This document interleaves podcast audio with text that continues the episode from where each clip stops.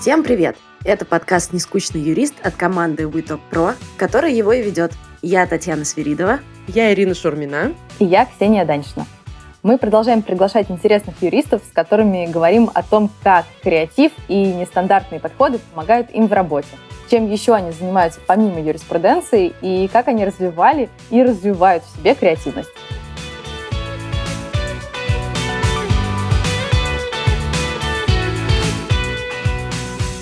Сегодня у нас в гостях Ольга Новикова, юрист и операционный директор фирмы «Гриц и партнеры».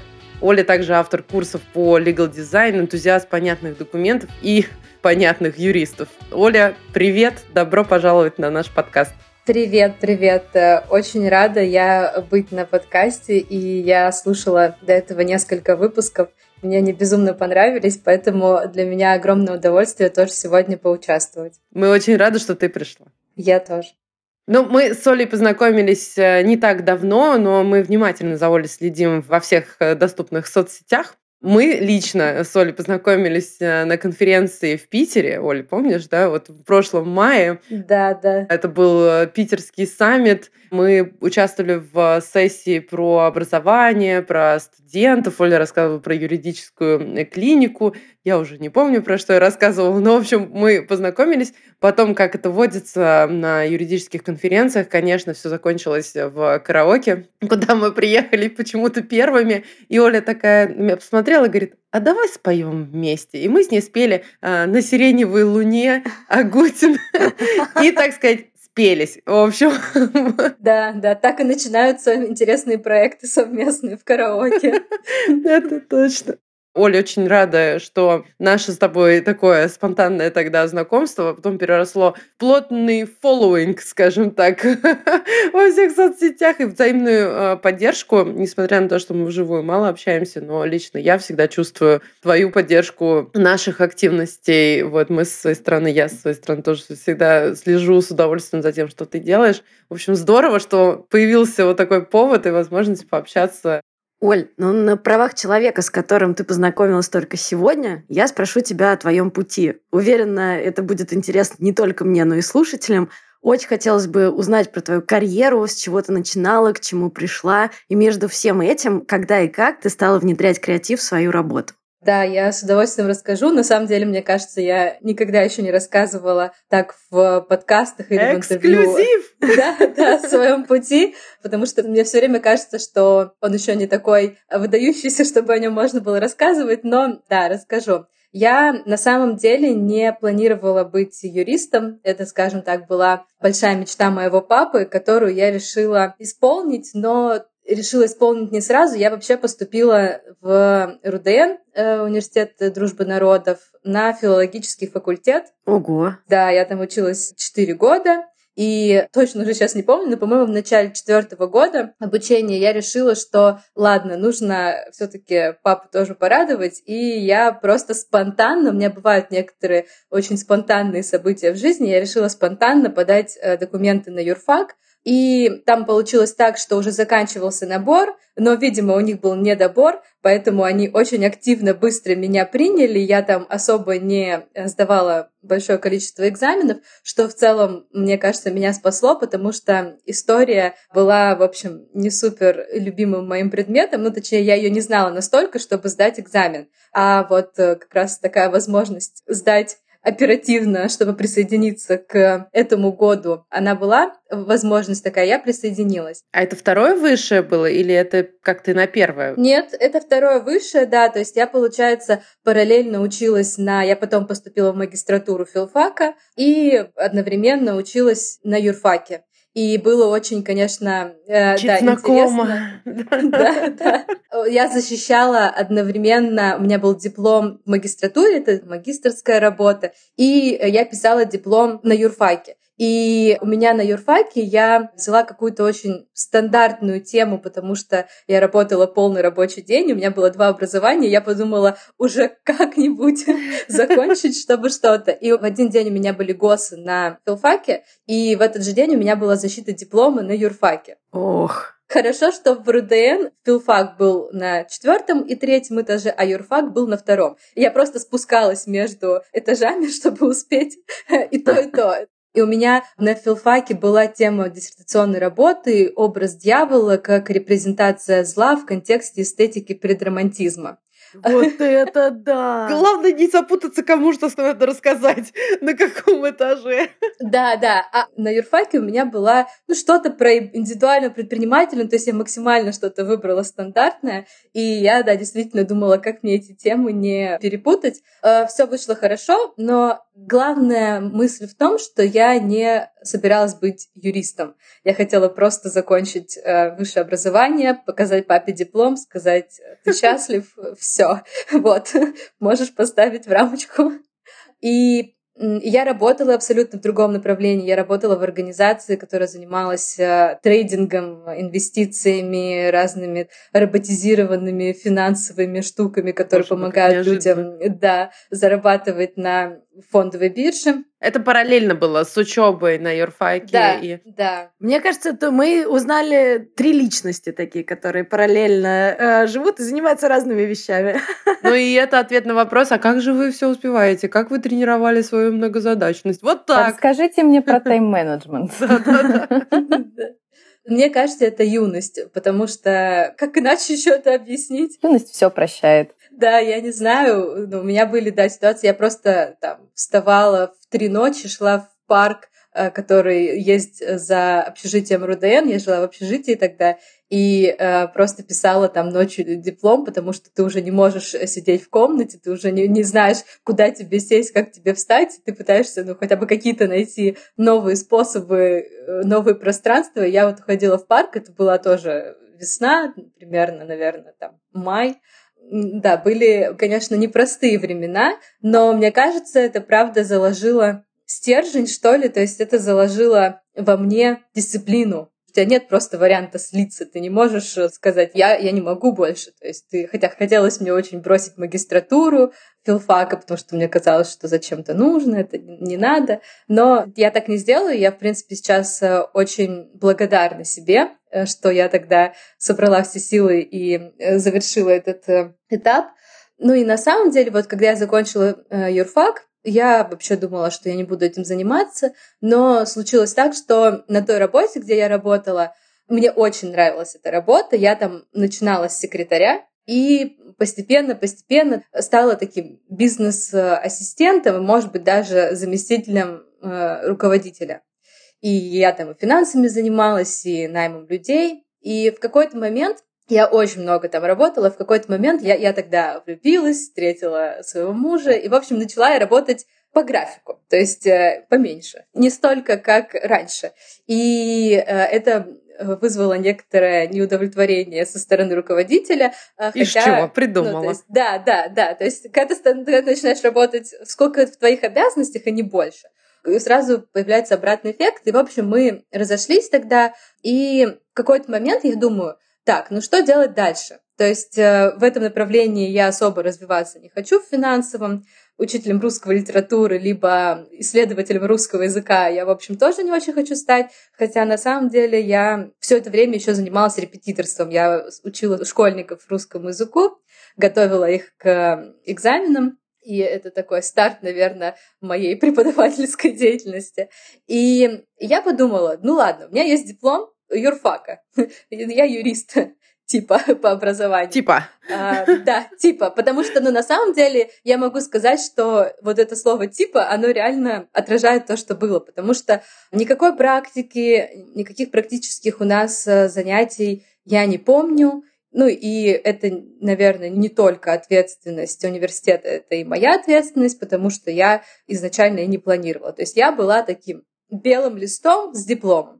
И я думаю, ну что можно делать? И у меня э, подруга есть, э, Катя Лисеичева, у нее свое ивент-агентство, и мы вместе преподавали в школе ФТК, потом она называлась Юниум, это дополнительное образование для школьников. И я там преподавала русский, она там преподавала публичные выступления, и там же работал Дмитрий Гриц, он там э, uh-huh. занимался и тоже публичными выступлениями, и актерское мастерство он преподавал, и потом он стал развивать направление туризма, очень оно гремело и активно росло. И у него уже был к тому времени статус адвоката, и он э, работал один. То есть просто у него была вот э, своя практика.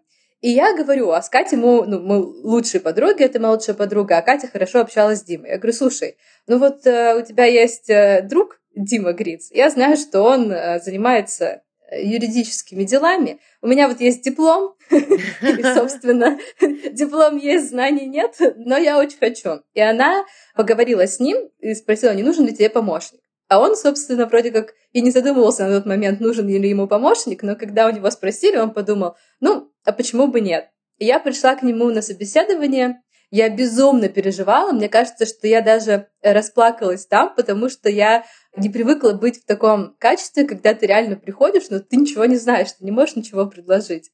Э, ты не можешь сказать, у меня есть такой опыт, и он меня что-то стал спрашивать. Я помню вот как сейчас тот вопрос, что может быть ли, что супруги живут в браке, и у них какое-то есть имущество, которое не делится пополам. И я сказала, что нет, если они живут в браке, то все их имущество делится пополам.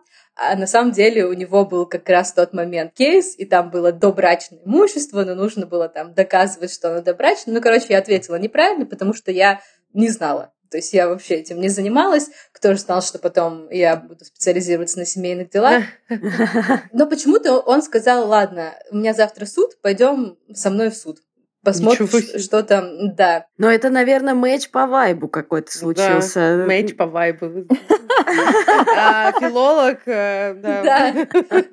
Но мне кажется, сыграло еще то, что я действительно честно сказала. То есть я не пришла и не говорила, там, я вот это, там, тра-та-та. Я сказала, что у меня есть опыт там, там и там, но если говорить про юридическое направление, у меня нет этого опыта. Объективно, я вот э, чистый белый лист, я готова учиться, я готова работать, я готова максимально там быстро впитывать знания и э, любые задачи выполнять. Ну, я вот сейчас, у меня нет этого опыта. И на следующий день мы пошли в суд, я была слушателем, и я пришла в юбке, ну, я пришла юбка-карандаш, блузка, все. И я села вот на эту скамейку, где слушатели сидят, и начинается судебный процесс. То есть я первый раз в жизни в суде, вообще первый раз в жизни. А у нас не было в университете никакой практики. Ну, второй выше, это нормально. Да. И мы начинаем процесс, и мне судья говорит, а вы что нога, нога на ногу-то сели? Вы вообще как себя ведете в суде? Вы ногу снимите, сядьте ровно. Я просто, у меня был такой шок. Ну, то есть я, я же как бы не знала, думаю, а где это написано, что нельзя нога на ногу? Я не прочитала, я не подготовилась. В общем, у меня был такой стресс. То есть я не то, что пришла там какой-то короткой юбке, то есть я очень пришла строго. Но вот это я, конечно, запомнила, но и э, после этого процесса я вышла, у меня ужасно разболелась голова, я ужасно переживала вообще за всех участников процесса, и я помню, что мне Дима показал перед заседанием документ, который он сделал, и он был какой-то очень большой, и я говорю, а ты что, все это сам написал? Он говорит, да. Я говорю, и я думаю, боже, я так никогда не смогу. Как, как можно самой из головы написать вот такой большой судебный документ, и это еще все по позиции, думаю, не, не, куда я вообще иду? Это просто, это просто нереально. То есть у тебя возникли сомнения какие-то? Серьезные причем. У меня возник ужас. У меня возник ужас, что это просто недостижимо, что это реально какой-то такой уровень, который, ну, невозможно до него дойти. То есть у меня вот какой-то страх, что не то, что это не мое, что я не смогу быть такой, что у меня не получится. Откуда эти взять знания, чтобы написать 8 страниц э, процессуального документа? Э, как известно, у страха глаза велики, поэтому 8 страниц. А там, где страшно, да, там и развитие. А, но ты не сдалась. Я не сдалась, но это было еще смешнее, потому что э, у Димы всегда очень много проектов и много всего, э, много задач, много людей, коммуникаций, встречи, все такое. И получается, что мы сходили на это заседание, договорились, что дальше там он мне будет давать какие-то задания, чтобы посмотреть вообще, э, на что я способна. И проходит э, неделя, начинается вторая, и он мне ничего не пишет вообще я такая думаю, ну, наверное, хотя думаю, с другой стороны, чем я его могла расстроить, я же как бы еще вообще даже ничего не ну показала. Да, еще ничего не сделала. Да, и я держалась, держалась, потом я ему звоню через, наверное, недели полторы. Говорю, Дмитрий, здравствуйте. Он говорит, здравствуйте. Я говорю, знаете, вот э, помните, мы с вами, меня зовут Ольга, мы с вами вот договаривались. Он говорит, о чем? Я такая, ну я Ольга говорю, подруга Катя Лисеевича, помните, мы с вами... А, а я, говорит, забыл. Помните, мы с вами в суд ходили вместе? Он просто забыл за Он просто забыл. Он просто забыл, что у него есть теперь помощник. Я ну и уже с тех пор он стал уже э, на меня оформлять доверенности, чтобы я могла э, ходить в суды и знакомиться с делами, получать решения, подавать документы. Раньше не было такой возможности все подавать онлайн, все нужно было делать ножками, возить вот эти все. Оля, когда это было? Ну вот начала я работать с Димой в 2015 году, летом, и вот с 15 года... Восемь лет, считаю. Да, Восемь да, лет вот да. этот путь. Интересно. Да, да, вот этот путь, я там, у меня было по пять судов в день, когда нужно тут э, пнуть помощника, тут э, получить, тут сказать, когда вы назначите дату заседания, они там теряют все, ну, то есть ты там сидишь по три часа в коридоре суда, чтобы узнать, что дата апелляции не назначена. То есть я действительно начинала э, с самых начальных этапов абсолютно и я делала все, чтобы, во-первых, вникнуть в процесс, потому что я не знала, как это все работает. Для меня это все было в новинку, и я никакие задачи не игнорировала. То есть я хваталась за любые возможности, чтобы научиться. И на самом деле очень большое спасибо Диме за его доверие, потому что очень быстро он стал меня отправлять в суды. Тогда я, конечно, не говорила ему спасибо, потому что тогда это был просто невероятный ужас. У меня были такие случаи, что, например, когда у него было несколько дел одновременно, и я жду его перед залом заседания, уже, ну, я принесла папки с документами и жду его, чтобы прийти. Я сама готовила документы по этому делу, но выступать я, конечно же, не готова. И я жду, он говорит, Оль, меня задержится заседание, я не приеду, иди. У тебя просто в этот момент просто, ну, обрывается все ты, ты заходишь в судебное заседание, ты не можешь сказать, у тебя язык просто он так вот завязывается. И, такой, и когда в тот момент у тебя откладывается заседание, такие, а вы не против? Нет! Да, да, вы не против? Лучше нет. Я, я за, давайте откладывайтесь, потому что тебе безумно страшно. Ты стараешься максимально отложить, оттянуть этот момент, когда ты начнешь быть самостоятельным юристом. Ну, хотя бы даже на несложные дела. Но я считаю, что вот это быстрое прогружение, оно мне дало возможность за год просто прокачаться максимально. У тебя был год за три практически. Да, да, да. Ну, то есть через год я уже уверенно себя чувствовала в судах. То есть у меня были такие ситуации, когда, например, вот Дима по второму направлению, где он э, работал в туризме для э, школьников, он уезжал с группой в на Мальту, еще куда-то. А мы я еще позовем Диму, мы планируем с ним да, тоже поговорить. Да. Я вот эту часть его биографии вообще Я тоже не знала. Что-то новенькое.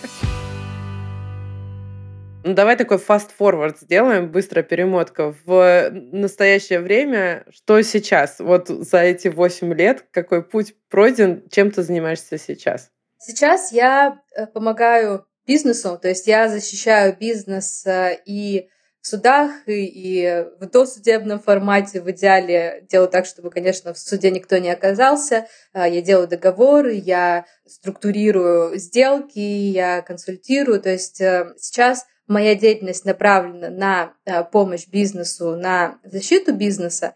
И я занималась очень долго семейными делами, и мне очень нравится это направление. Но, наверное, этот год такой у меня переломный, то есть я много этому посвятила, и я хорошо себя чувствую в семейке и понимаю, что я там много могу сделать, и я полезна людям, но вот это, наверное, то направление, в котором я очень выгорела сейчас, и мне стало очень тяжело быть в людских судьбах, в людских эмоциях, потому что люди очень не разграничивают юриспруденцию и психологию. И на тебя вываливается все, и там, не знаю, тебе присылают ночью окровавленные, расцарапанные лица, и говорят, смотрите, меня поцарапала жена ночью. Ты такой, ну, классно, конечно, но... Ну, были вот последний, наверное, год, может быть, два, были очень сложные некоторые категории дел, не категории, а некоторые дела, где доверители очень много эмоционально давили. Да, я научилась абстрагироваться, но, в общем, э, я приняла решение, что семейку я все таки откладываю. Тебе нужен перерыв. Да, не знаю, перерыв или это как бы такое окончание, потому что, да, у меня там есть большой опыт, и сейчас есть э, достаточно большой сарафан, да, то есть ко мне до сих пор приходят постоянно. Я сейчас начала отказывать. Это сложно, мне сложно отказывать людям, но я начала отказывать. И сейчас я постепенно начинаю заниматься операционным управлением, и это такое абсолютно новое для меня э, направление. Я осваиваю его, в общем, читаю, учусь, э, смотрю, что можно сделать, как можно сделать, чтобы в компании быть полезным человеком с точки зрения структуры, с точки зрения процессов.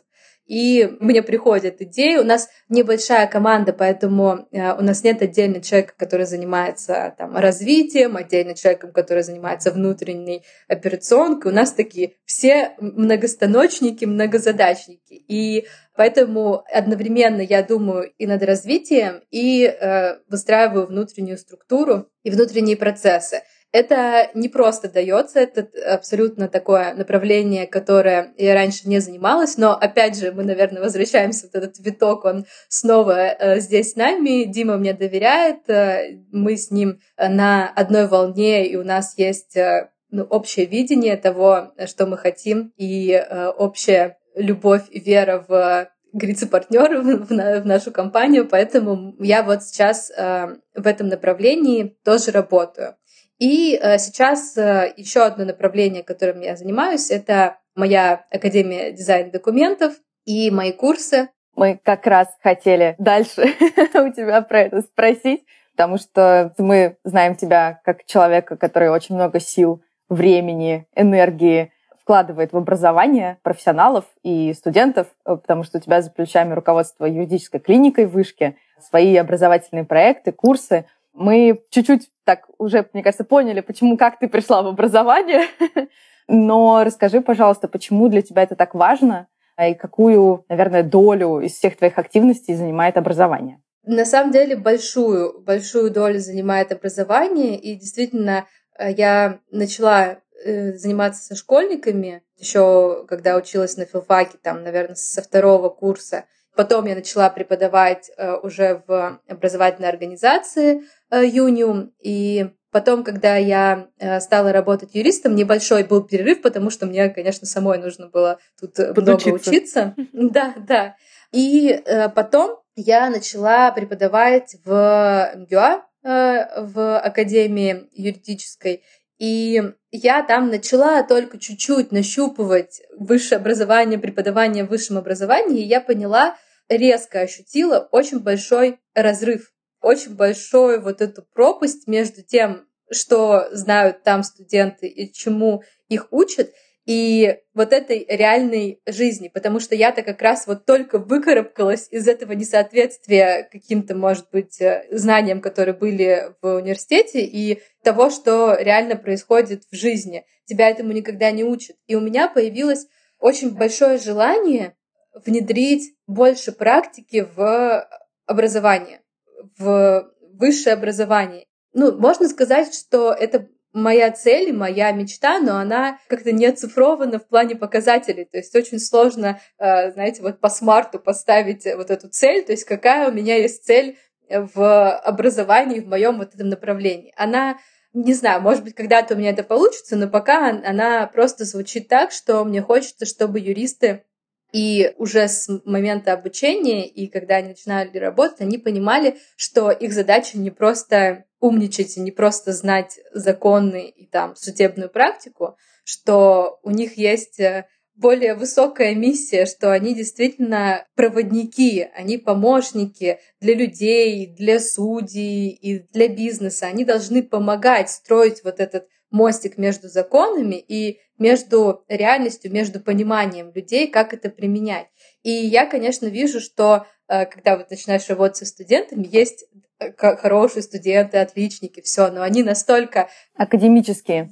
Да, да, они абсолютно угу. в другом направлении мысли, то есть и им очень сложно сталкиваться с реальностью. И поэтому у меня в вышке, когда я э, строила клинику, а я ее строила с нуля, у меня была идея погружать их так же, как когда-то погрузили меня. То есть я поняла, что будучи вообще без каких-то знаний, ты за год можешь супер прокачаться, потому что ты в этом варишься, ты в этом работаешь, ты изучаешь, у тебя нет шанса не сделать это. И в клинике у меня была такая же задача. На самом деле в МГУА я э, сначала начала преподавать, а потом я точно так же там было направление клиники, именно бизнес, помощь да. бизнесу э, угу. при вот институте бизнес-права.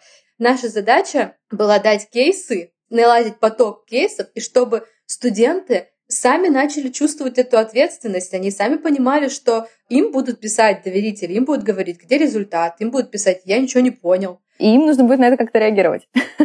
Конечно, конечно. Я просто хотела сказать, что у меня был опыт э, работы в юридической клинике после окончания университета. Я была куратором э, нашей маленькой юридической клиники. Туда приходили граждане тоже за различными советами. Это уникальный опыт в плане взаимоотношения с людьми и вот как раз работы руками. Но у нас с клиникой получилось Э, в конечном итоге не очень, потому что сначала она была добровольной, это как ну, такой дополнительный практикум для тех, кто этого хочет, а потом ее сделали обязательной. И в тот момент, когда ее сделали обязательной, вовлеченность студентов сильно упала. В итоге там условно в команде было по пять человек, и один из них это был тот человек, который реально хотел учиться и все делал, а остальные четыре, ну просто по так, посидеть пришли. Для галочки. Да. да. Да, я разные изучала практики по клиникам. У нас в вышке, когда я строила, клиника была добровольная, но работа в клинике засчитывалась как э, участие проект. Там, в да, да, угу. про проект или как курсовая.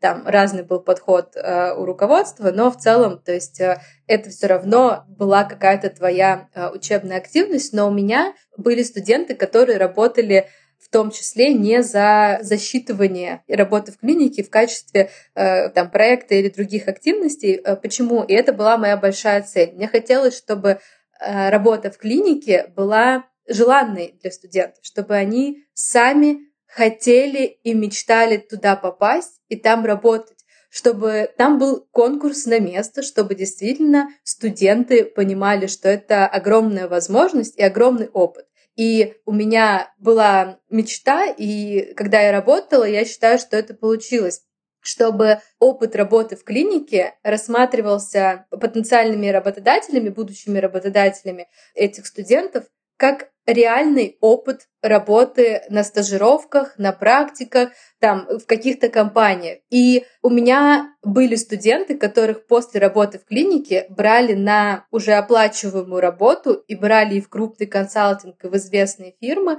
и они мне писали об этом. И студенты рассказывали, что мы приходили со своими, они просили показать документы, мы им показывали документы, и у них их э, будущие э, работодатели спрашивали, а где вы научились так э, делать документы? Ну вот вы, мы видим, вы применяете и юридический дизайн, и в целом структурирование, оформление документов, и само построение. И студенты говорят, мы вот в клинике работали в юридической. Это не единичный случай. И даже у нас в фирме работают, у меня ассистент, она работала в клинике, и сейчас у нас работает помощник, это тоже наш э, консультант из юридической клиники. И я хороших студентов всегда, конечно, замечаю, и э, мы, конечно, их с удовольствием тоже берем к себе. Оля, а сколько времени, получается, в вышке юридической клиники ты занимался? Я начала работать э, в августе прошлого года и закончила в марте работать получается чуть меньше двух лет. Ну и получилось за это время вот построить то, о чем ты говоришь, чтобы люди хотели, чтобы они да. бились за это место? Если честно, ну я не тот человек, который очень любит говорить о каких-то достижениях. Я всегда считаю, Мы поэтому тебя и спрашиваем, сделать, потому что да, лучше. Они же есть. Мы знаем, что они есть. Да. Это направление, в котором я на сто процентов уверена и могу точно сказать, что получилось. То есть я говорю, что обычно мне всегда кажется, что я могу что-то улучшить и что можно было бы сделать лучше, но здесь я вот не могу преуменьшить свои заслуги. Я считаю, что э, действительно у меня получилось, и это не очень большой промежуток времени, э, за который получилось добиться таких результатов. То есть я достаточно быстро построила то, о чем я мечтала. У меня небольшой блог в Инстаграме, но мне часто пишут просто студенты и преподаватели по всей России как жалко, что у нас такого нет. Можем ли мы к вам попасть в вышку и быть в клинике, если мы не студенты вышки, или там, если мы из вышки из Нижнего Новгорода, или если мы из вышки из Питера? У меня много таких э, было откликов. У меня было три или четыре набора, я уже не помню, новых студентов вышки. То есть э, это не то, что мы так один раз набрали и с этими студентами работаем. У нас каждый раз был до набор, потом обучение, потом мы их вводили уже в строй. И, честно скажу, мы взяли всех, кто подал заявки в клинику, потому что их всего было там, человек, наверное, 20 ну, может, Потому что это новая мы... штука абсолютно. Да, конечно. мы это не то, что новая штука, клиника работала, но просто у нее была репутация, что там приходят вот бабули с заливами и там с пенсией, и что ну это скучно, там никто особо не занимается студентами. Я могу сказать, что у меня были такие же предубеждения до тех пор, пока я не поговорила с Олей какое-то время назад и была абсолютно поражена вообще работой и проектами.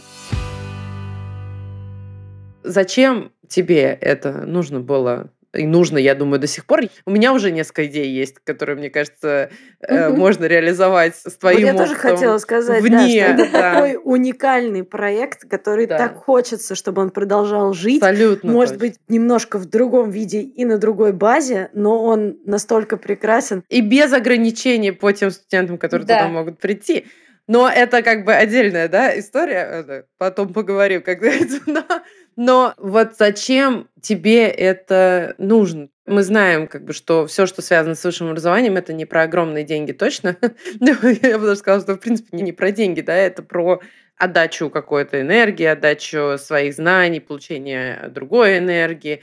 Это понятно. Но здесь как будто это не просто пришел, прочитал лекцию и пошел дальше, а это какой-то постоянный поток работы, огромное количество информации, нужно вникнуть в каждое дело, проверить, обеспечить качество, научить, разобраться, что тобой движет. Может быть, мы чего-то не знаем про юридическую клинику, может, там есть какие-то дополнительные подписывающие факторы. Да, сейчас хочу чуть-чуть скорректировать, что руководитель клиники, он э, не должен вот все эти кейсы проверять, потому что у нас условно там с сентября того года до, там, условно, например, декабря у нас пришло 200 новых кейсов. И, конечно, никакой руководитель... Но чтобы вы понимали, на начальном этапе у нас не хватало кейсов, чтобы даже всем студентам дать. У нас был небольшой поток. Мы вот это раскрутили так, что теперь к нам приходят, и у нас много бизнес-кейсов о чем я мечтала и, и к чему я вела, и что я хотела. И чтобы у нас были не только... Понятно, что важно помогать людям, у которых там нет возможности и у которых в тяжелых ситуациях, да, там и с заливами, и с неисправными стиральными машинками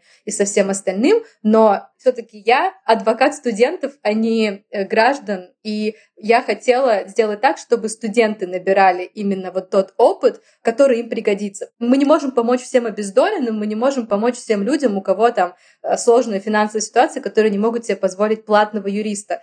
И к чему я говорю, что э, у нас было два куратора, то есть это люди, юристы практики, которые проверяют кейсы студентов. То есть руководитель не должен проверять. Но изначально, чтобы найти этих двух кураторов, которые проверяют, это тоже работа руководителя, я полгода не могла найти. И вот те полгода действительно я проверяла сама все кейсы. Это было непросто.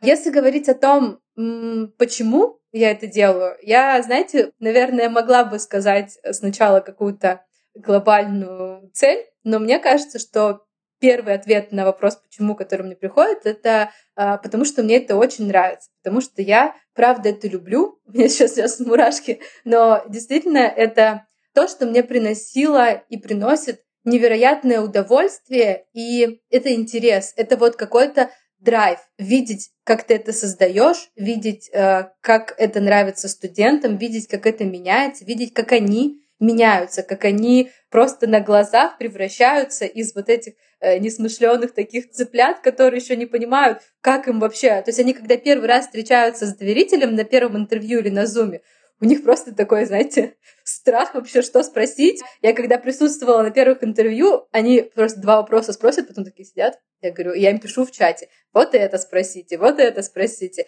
И потом ты даже, ну, это небольшой промежуток, они через месяц уже ты приходишь к ним на консультацию, и там сидят, а вот да, вот подскажите вот это, а вот вы сказали, что вот так, правильно ли я понимаю, что вот в этом случае, то есть они ведут беседу. Ну хорошо, это воспитательная работа, ну то есть тебе нравится взращивать, э, вдохновлять и, ну это все это не все. Это, наверное, первое, что меня толкает это делать достаточно долго, и почему я даже долго держалась, когда уже начались определенные разногласия. Это первый мой стимул. Ну и, конечно, то, о чем я говорила, мне хочется сделать образование э, более практикоориентированным. Мне хочется внедрить практику, мне хочется внедрить реальные кейсы. Вот я, если честно, убеждена, что можно учиться 5 лет, можно учиться 10 лет, и это будет бесполезно в твоей работе. Да, и мы все слышали вот эту фразу «забудьте все, да, чему да, вас учили, на практике все совсем по-другому». Я тоже помню, как э, в универе там на каком-то арбитражном процессе нам показывали, даже не так, нам даже не показывали иск, просто э, рассказывали, что такое иск, а ты его никогда не видел. И ты, когда заканчиваешь, ты действительно просто полный ноль. У тебя есть куча каких-то вот теоретических знаний, которые практически никак не применимы. Да, я полностью согласна, и я убеждена, ну, у меня есть такое внутреннее убеждение, что ты можешь вообще не учиться не получать высшее образование, и ты придешь в нужное место и проработаешь активно там год с наставником, вот, ну, с человеком, который тебя будет помогать, тебя будет направлять, ну, это может быть там практика, кто-то, и ты по итогу выйдешь более профессиональным специалистом, чем если ты просто вот изучаешь, изучаешь, изучаешь какие-то дисциплины 4 года, и ты получил диплом. Я не то чтобы сейчас принижаю, преумоляю высшее образование, но у меня есть такое внутреннее убеждение, потому что это мой опыт, потому что я, э, собственно, так стала специалистом, и я э, за то, чтобы студенты в любых направлениях начинали соприкасаться с практическими задачами как можно раньше. И вот это мое такое видение, моя миссия, мое направление. Мне хочется. Я понимаю, как это сделать. Я не раз уже это реализовывала и в своих образовательных программах, и вот э, на базе высшего образования. Я считаю, что практику можно и нужно внедрить. Для этого нужны энтузиасты, для этого нужны практики, которые ну, наверное, не только вот, потому что все-таки таких людей, которые горят и которые готовы, да, там за небольшие деньги тратить свое время, ну, это объективно, таких людей немного, и это очень понятно. Я абсолютно разделяю этот подход. Поэтому, конечно, хочется, чтобы это ценилось, и чтобы руководство факультетов разных вообще, любых вузов, э, просто это понимало. Пока не всегда так происходит. Это факт, абсолютно. Я с тобой, наверное, готова поспорить по поводу того, нужно ли высшее образование или нет. У меня есть... Нет, я не говорю, что оно не нужно. Но я просто хочу предложить, что его нужно просто менять как раз в ту сторону, про которую ты говоришь, делать его более прикладным, делать его более практикоориентированным, и тогда вообще, в принципе, да, разговоров о том, а нужно оно mm-hmm. или нет, а что оно дает да. и так далее, их просто не будет возникать, наверное. Да, наверное, всегда будут. Но мы будем знать, что сделали все, что действительно мы, мы делаем до сих пор все, что мы можем сделать, и делаем его более прикладным. И, Оль, тебе огромное спасибо за, на самом деле, твой вклад в вообще развитие высшего образования и подходов к этому, потому что как человек из образования я могу смело утверждать, что это очень сложный путь путь трансформации, он непростой, и здесь нужно как раз, да, видеть какую-то глобальную, наверное, миссию и цель. Мы действительно не можем поставить себе цели по смарт, да, и в конце года оценить, и как-то измерить это. Это не всегда получается. Поэтому нам остается довольствоваться теорией малых шагов, да, о том, что там нужно делать что-то все время постепенно, и потом в долгосрочной перспективе я очень надеюсь, что мы увидим последствия а, всех наших э, действий. Если честно, мне кажется, что мы уже видим. Угу. Я только хотела сказать, что да, правда. Но гл- глобально, то есть мы видим на единичных примерах, на единичных студентах с горящими глазами, и именно они нас мотивируют продолжать дальше делать, делать, менять образование, внедрять какие-то новые практики. У меня, видимо, большая просто концентрация таких студентов, которые получаются вокруг меня, поэтому мне кажется, что ну уже, уже получше, уже получше. Не, уже здорово, и э, я вижу еще выпускников, например, магистратуры наши, которые в вышке делаем цифровое право, и я вижу, как они дальше идут по своей карьерной э, лестнице, вообще по карьере. И видно, что да, они мыслят иначе. Это очень здорово. Очень приятно это видеть. Это теория маленьких шагов и очень-очень больших целей и миссий. Очень здорово. Я просто так прицепилась к тебе по поводу того, зачем, потому что ну, меня постоянно спрашивают, зачем ты столько времени тратишь на этих студентов, зачем ты делаешь все эти курсы, зачем там эти вебинары. И очень сложно объяснить человеку, который не готов сам это делать. Оля права, мне кажется. Тут э, только какая-то миссия Миссия, да. Только она и голый энтузиазм держит тебя в сфере образования. И вот какие-то такая отдача, которую ты получаешь потом, э, которая как бы тебя подпитывает. А в итоге-то, на самом деле, если ты смотришь потом глобально, да много чего приходит. Приходит в том Конечно. числе и бизнес-возможности, потому что люди, да, и знакомства. которые, да, знакомства и так далее, потому что люди на тебя смотрят уже по-другому. А потом те же самые студенты, они очень быстро вырастают, тоже становятся становятся классными юристами и работают в разных бизнесах. Если идти с этой целью в эту историю, лучше не надо. То есть, если вы будете сидеть и ждать, когда уже наконец-то мне придут бизнес-возможности, выгоды. выгоды, где деньги. Но это же видно очень, что человек пришел за выгодой. В этой миссии здесь важна как раз душа и э, вот это стремление к чему-то большему. Ой, здорово. Ну, в общем, мы тут на одной волне. В общем, Оля, тебя прекрасно понимаем. Надеюсь, нас поймут те, кто слушает. Давай поговорим про другую вообще сферу. Да? Мы поговорили про работу, мы поговорили про образование. Давай поговорим про социальные сети. Раз уж мы э, с них вообще начали, э, что благодаря социальным сетям мы вот нашли такой контакт. Ты вот очень активно ведешь э, социальные сети, ну, в частности, Инстаграм, да, рассказываешь там и про свою работу, и про жизнь. Э, Причем, в отличие от многих кто пытается делать вот блоги какие-то, у тебя не вот этот экспертный блог, где такая фоточка, такая фоточка, сейчас я вам расскажу, там, я не знаю, про семейное право или про что-нибудь еще. У тебя больше такой лайфстайл, ты показываешь э, вплоть до того, там, я не знаю, как ты обустроила свой дом, как ты делаешь понятный документ, какие курсы ты делаешь. Ну, в общем, это видно, что это идет опять от души, и очень искренне, но очень многим хотелось бы так же, наверное, но это очень тяжело. И по своему опыту, по нашему опыту, можно сказать, что очень тяжело это кому-то поручить, делегировать, научить, сказать, вот теперь вот моя душа, значит, э, пожалуйста, сделай так же. Мне кажется, это нереально. Как будто, да, да, да. Давай мы немножко декомпозируем твою историю с соцсетями. Как ты начала вести, как поняла, что у тебя, в общем-то, неплохо получается, как это помогает в развитии твоего личного бренда и твоих э, продуктов, твоих курсов, может быть, даже твоей работы? На самом деле, мне кажется, что... Ну, то есть я, у меня достаточно давно блог в Инстаграме, там, с 2013 года, и начиналось это все э, с просто фоточек. Э, фоточек, да. Каких-то стандартных. Вот я в отпуске, вот моречка, вот я в ресторане, вот я вышла mm-hmm. замуж.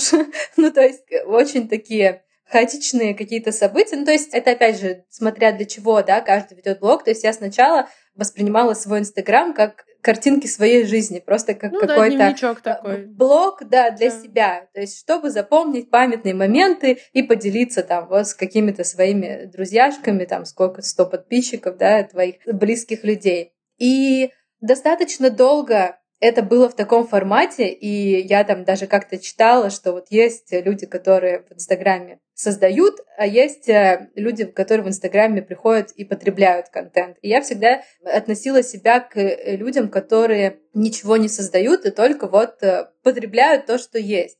Но мне хотелось, мне хотелось изменить, мне хотелось э, действительно создать э, блог, э, который будет нравиться людям, который будет мне приносить какие-то дополнительные возможности. Но очень-очень было это сложно. То есть всегда кажется, ну о чем я могу рассказать? Ну что я могу сказать людям, что они еще не знают? Ну то есть разве у меня какая-то там интересная жизнь и все такое? И, наверное, толчком к тому, чтобы изменился этот подход, был мой первый курс. Это было, наверное, полтора года назад, может быть, чуть больше, когда я рискнула запустить первый свой курс по документам. И толчком было то, что я преподавала в МГУА студентам магистратуры предмет документоведения.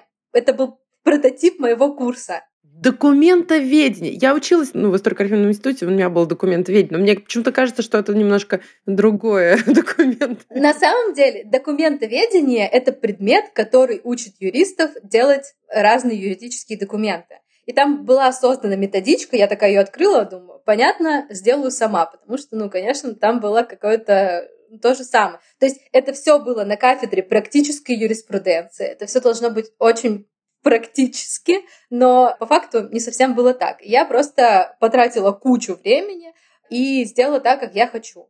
И мне студенты, мне было очень стрёмно, потому что это были студенты магистратуры, а не, это не магистратура, это было второе высшее. То есть это студенты уже, э, которые взрослые, кто-то уже юристы с большим опытом. И я их обучала, и после того, как у нас прошел курс, они мне говорят, а слушайте, у вас есть какой-то курс? Нам мало. У них была сжатая такая программа. Мы хотим еще. Нам мало. Мы понимаем, что то, что вы говорите, это реально ценно. И мы делаем не так, но мы понимаем, что нужно идти по вашему пути.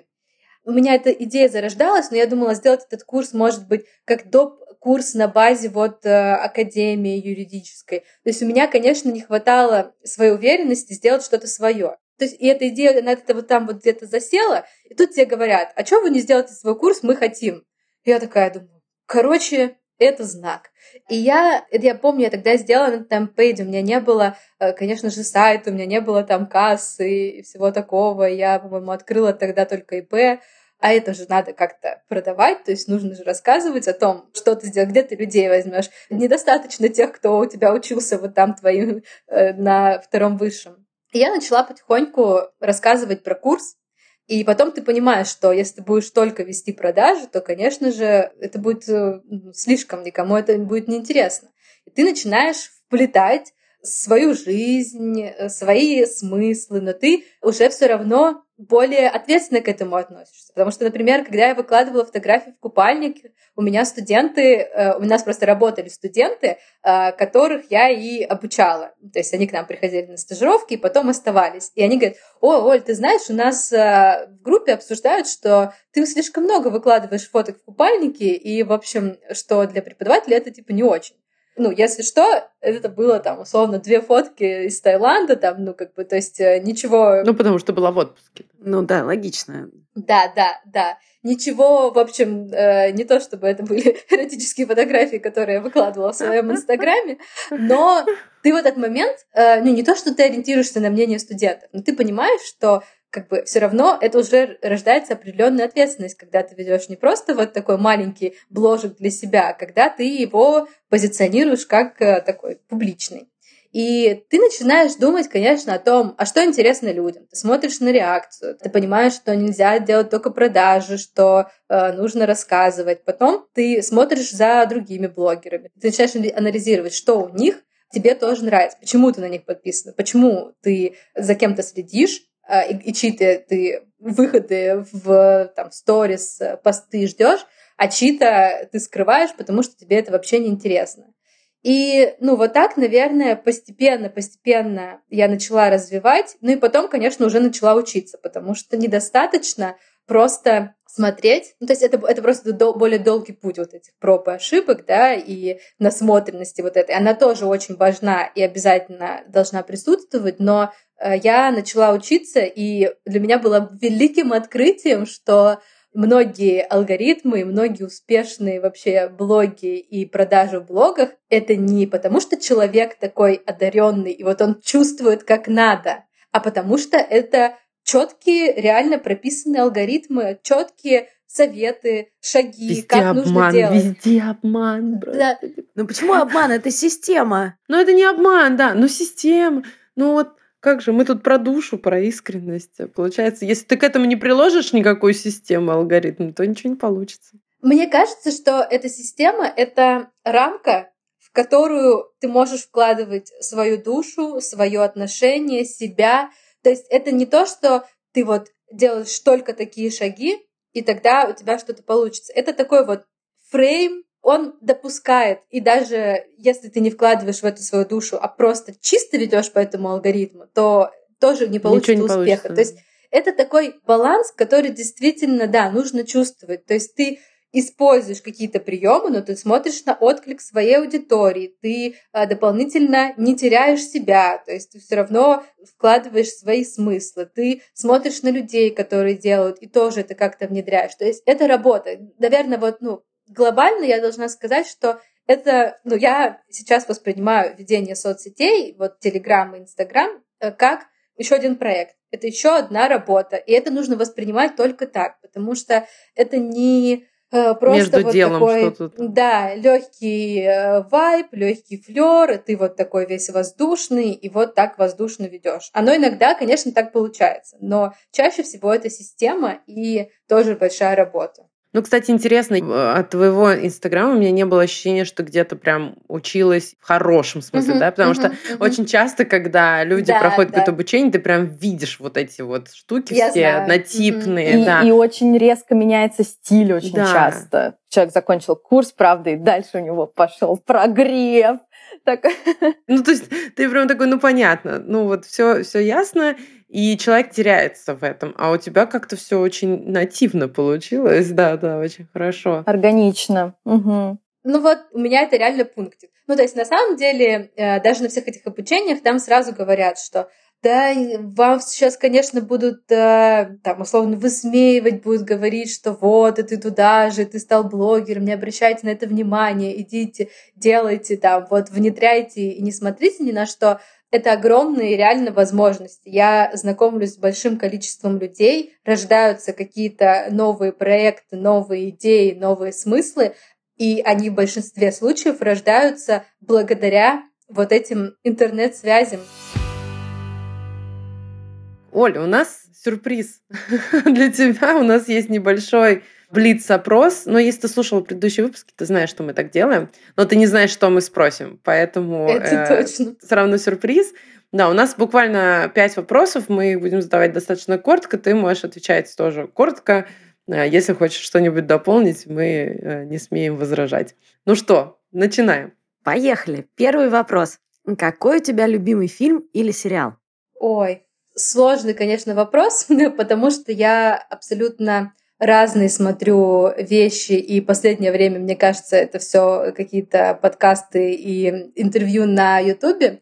Последнее, что я посмотрела э, достаточно поздно, это был э, сериал «Во все тяжкие», и меня он, вот пять сезонов просто, это вообще не похоже на то, что я обычно смотрю, потому что я выбираю обычно очень эстетичные, спокойные вещи, которые, то есть я там люблю Перл Харбор, послание в бутылке, э, то есть какие-то такие романтичные истории. там. Да, да, Эмили в Париже. То есть после этого очень хочется летать, очень хочется... Меня это очень вдохновляет. Конечно, вот Эмили в Париже, последние, там тоже я недавно пересматривала на новогодних каникулах. Это мне очень нравится. Но я посмотрела э, во все тяжкие, и, наверное, это для меня такое последнее просто впечатление э, очень яркое. И я поняла, что важно смотреть разное, потому что это как раз и развивает насмотренность, это развивает э, новые подходы, новые связи. Второй вопросик. Какая у тебя самая сильная страна? Мне кажется, что терпеливость и вот э, упорность. После истории о твоем карьерном пути, да. Абсолютно, нет сомнений. Следующий вопрос. У нас такая предыстория сначала. У нас недавно был ужин с сообщества рекламное право, и мы Да, в рамках нетворкинг-сессии попросили каждого рассказать, какой у них э, есть guilty pleasure. Ну, то есть это может быть сериал, видео на YouTube, занятие какое-то, ну, вообще что угодно. Вот и у тебя тоже хотим спросить, потому что обычно это достаточно интересно и весело. Какой у тебя guilty pleasure? То есть не то, что, ой, ну я там посмотрела во все тяжкие. Нет, давай, guilty pleasure. Ой, сейчас подумаю, на самом деле так в последнее время не хватает времени на то, чтобы что-то позволить себе, не вкладывающееся в твою общую линию развития. Мне кажется, что иногда это может быть посмотреть какие-то вот э, шоу, даже не сериальчики, а именно вот шоу, которые максимально кринжовые, которые просто ты смотришь и думаешь, о, господи, как это вообще возможно. Ну, на пятнице есть четыре свадьбы, например. Если вы не смотрели. Ну вот у меня, у меня крутится типа давай поженимся, но Это новый уровень. Да, да, это новый уровень. Ну, вот такое. Ну, я могу, я не знаю, могу послушать э, и начать горланить песни старые Игоря Николаева. Я не могу сказать, что это прям совсем э, guilty pleasure, но это то, после чего можно зарядиться, знаете, таким вот э, хорошим настроением и перезарядиться. Поэтому, на- наверное, это вот что-то такое, что максимально не вкладывается в твою канву и в твое это. Ну, то есть, например, я люблю э, песни короля и шута. Я ездила на нашествие, я ходила на концерты уже после смерти Горшинева, но концерты, которые тоже там с песнями короля и шута. И ну, у меня какая-то просто бешеная энергетика просыпается, когда ты вот э, просто... У меня были забавные истории, когда я после суда в костюме с кейсом, с ноутбуком шла на концерт короля шута, и там просто горланила эти песни, пры прыгала, плясала, и на меня люди смотрят, потому что там все приходят там в этих шипах, разрисованные, своими прическами, и я такая прихожу, Э, в костюме и задаю такого жара, что... Такая, общем, здравствуйте, я это... не скучный юрист. Да, да, да. Меня на самом деле на работе всегда говорят, вы, вы, ну, вы подумали, что Оля это человек, который слушает короля и шута. И мы бы не подумали, а мы видели. Поэтому, в общем, у меня Класс. такие шутки. Принято. Да. Принято. Отлично. Значит, вообще. в одном предложении «Давай поженимся» и «Король и шут» — это то, чего вы ожидали от этого вопроса. Скажи, ставишь ли ты себе цели на год? И если да, то какая у тебя цель на 2023, которой ты, конечно, можешь поделиться с нами и с нашими слушателями? Я раньше ставила цели на год именно измеримые, вот все как по смарту. Я ставила цели по доходу в месяц, да, то есть финансовые цели. Я ставила цели по путешествиям, да, я ставила цели по работе, там, сколько у меня должно быть э, людей на курсе, на новом потоке. Более того, я пишу список из 100 желаний, таких целей-желаний каждый год в декабре. И потом э, сравниваю, как это исполняется. И в этом году я чуть-чуть пересмотрела подход, и я выделяю направления, на которые я хочу направить свой фокус. И сейчас у меня эти направления — это направление э, карьерное, и еще одно направление — это связь с собой и жизнь для себя. То есть не забивать на свои желания ходить в музей, желание заниматься спортом, занятия здоровьем, то есть внимание на э, свое здоровье, на Э, врачей, на то, что я всегда забиваю, и то, что я всегда оставляю на последнюю очередь, когда уже организм сам показывает, что уже все, уже все плохо. И э, для меня вот эти три направления, которые у меня есть, они мне не дают скатиться сильно куда-то в одно место. То есть если я прописываю себе там план на месяц, план на день, план на неделю, и я понимаю, что у меня все-все-все про работу и про отношения и про связь с собой, у меня вообще нет никаких э, мыслей, там, никаких мероприятий, никаких событий, то я останавливаюсь, и я ну, прям придумываю себе. То есть я иду, смотрю, какие есть выставки, какие есть э, книги, фильмы, и я как бы условно принудительно себе прописываю. Или там, если я понимаю, что э, у меня в этом месяце вообще нет э, никакого события по тому, как я буду там поддерживать и укреплять свои отношения. Я начинаю смотреть, так, в какой я хочу пойти ресторан. Я его прям иду и бронирую. Я думаю, так, в какой парк мы пойдем гулять, какие фильмы мы будем смотреть, какую поездку на выходные я запланирую. То есть э, эта система мне дает понять, что я сильно проваливаюсь в рабочие проекты, и два остальных направления, которые для меня очень важны, они проседают. И я э, тогда вот наставляю себе цели. Вытаскиваю себя оттуда. Да, да. Последний вопрос. Если бы у тебя могла быть суперспособность, что бы ты выбрала? А, суперспособность. Я думаю, что останавливать время в какие-то приятные моменты, которые хочется, чтобы они продлились еще побольше. Наверное, умение затягивать эти процессы, останавливать э, эти мгновения для того, чтобы прожить их еще раз, прожить их э, сильнее. Здорово. Супер. То, чего всем очень не хватает. Ну что, возвращаемся обратно к нашим основным вопросам. А, спасибо тебе большое за блиц. Это было волнительно, знаете, когда так не подготовился заранее. Это ну, такой синдром юриста, что надо подготовиться заранее. Мы замечаем, что ты много, действительно много внимания уделяешь эстетике. Стиль одежды, то, как выглядит твой дом, какие ты фотографии выкладываешь, видео.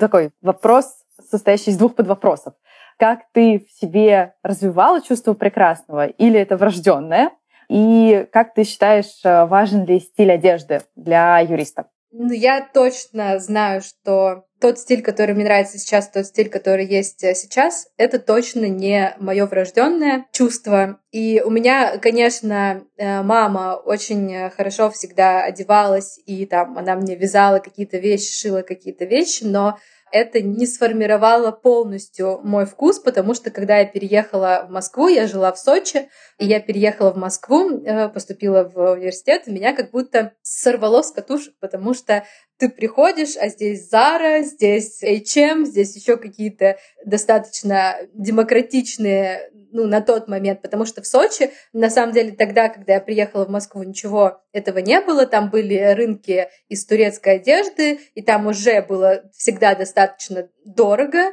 ну, то есть ты себе мог позволить там в полгода, ну, пару вещей каких-то, э, и все. А тут ты приезжаешь, и тут еще там тебе дали деньги на то, чтобы у тебя была подушка безопасности. Ты, конечно же, в первый же день, когда уехали родители, едешь в Мегу и тратишь свою подушку безопасности на все, что видишь, и подумаешь, проживу на гречке. Чего? Как раз похудею. А вот в одежде я чувствую себя безопаснее, чем без нее. Да, да, да. Сто процентов. И это продолжалось очень долго. То есть я покупала очень разноплановые вещи, которые плохо сочетались друг с другом. Или ты покупаешь одну вещь, ты понимаешь, что тебе для нее нужно все покупать, потому что она ни с чем э, не сочетается. Но она тебе так нравится. Да, да. И ты чувствуешь, что через нее ты прям заявишь о себе. Да, да, ну, да, да, да. Сто процентов. А если ты еще пойдешь на какое-то мероприятие, то там все будут просто смотреть на тебя и будут думать, как прекрасно выглядишь. А потом случается, что эта вещь так и провисела в шкафу, потому что комплекта для нее не подобралось. Да. А даже если подобралось, то нужны сумочка, туфельки. Да, да. Но даже если так это ладно еще, лучше бы она и провисела, знаете, я сейчас думаю, но нет, я ее надевала, и потом, когда я смотрю а, на какие-то фотографии, которые по какой-то причине я не удалила навсегда из своей жизни, а, я смотрю и думаю, о, как вообще удивительно, что тогда хотя бы кто-то на меня обращал внимание. Потом я уже, когда закончила универ, я вышла замуж, и мы а, обустраивали первую квартиру, и я выбирала все обои в цветочек, разный цветочек в разную комнату, покрывальцы тоже в цветочек, подходящие под цветочки, которые на обои, а посудка тоже должна быть с орнаментом, а салфеточка и скатерть тоже должна быть, значит, с узорчиком, а, Такой а, конечно же, волосы. Дом. Да, да. И волосы нужно покрасить почернее, и, значит, пушап-то побольше, и что там еще было, ну и разные цвета, вот это вот кружева, пайетки и все такое. То есть не то, чтобы я была слишком вычурным человеком, и в целом у меня все равно, ну, какой-то был сдерживающий факт, э, наверное, того вкуса, который мама все-таки пыталась своим примером привить, но в целом э, ошибок было очень много. И, конечно, то окружение, которое было вокруг меня, то есть и интерьеры, и моя одежда, и там еще какие-то пространства, в которых я существовала, они были, ну, сейчас, конечно, я бы их расценивала как э, ужасные. То есть мне это абсолютно сейчас бы и не нравилось. И более того, это тогда э, тоже, то есть ты в какой-то момент ты все обустраиваешь, и тебе условно через полгода ты понимаешь, что это не твое, ты не можешь в этом находиться, тебе уже это неприятно. Я даже проводила, у меня был какой-то пост в Телеграме, что я проводила аналогию того, как выглядят мои документы в тот период. И они выглядели точно так же. Они выглядели наваленными, Цветочек. они выглядели, да, разноплановыми, вот этими Жирные всеми выделениями. Да, да. И ну, это поразительно. То есть оно вот очень идет единой линией во всех твоих сферах, как ни странно. И потом постепенно, постепенно, это был не быстрый путь, я как будто начала насматриваться. То есть, например, раньше мне Марка 12 Stories сказала, что очень просто, очень вообще там ничего нет. Как можно, Нет почему это цветочков. стоит так дорого, да. Причем все просто обычные вещи, даже зацепиться нечего, ничего уникального, ничего такого обращающего на себя внимания. Но постепенно вот ты все равно на это смотришь, ты понимаешь, что люди в это одеваются, люди живут в таких интерьерах. И э, я наблюдала, наблюдала, в моих соцсетях стали появляться люди, которые за минимализм, которым очень нравится такая лаконичная эстетика. Я в прошлом году прошла э, курсы стилиста, то есть мне захотелось именно поучиться, потому что я начала замечать, что мне это нравится. Я наблюдаю, как одеты люди, я понимаю там, что хорошо, что нет, что выгодно подчеркивают, что просто уродует человека, который сам по себе очень даже привлекательный. Ну и, конечно, немаленькую роль играют э, музеи, культурные мероприятия, выставки. То есть это все складывается в единую картину, но для меня это была не быстрая картина. И, например, сейчас у людей больше возможностей для насмотренности, чем э, у меня э, было, когда я училась в университете, поэтому у меня этот путь занял больше времени, но мне кажется, что это даже лучше, потому что я искала себя, и я нашла. То есть сейчас э, то, как я выгляжу, те интерьеры, которые есть вокруг меня, это реально я. Это то, что меня вдохновляет, то, что мне не надоедает, то, в чем я чувствую себя комфортно. И мне кажется, что это основная задача, как раз вот переходя ко второму вопросу, это основная задача стиля и пространства, которое нас окружают.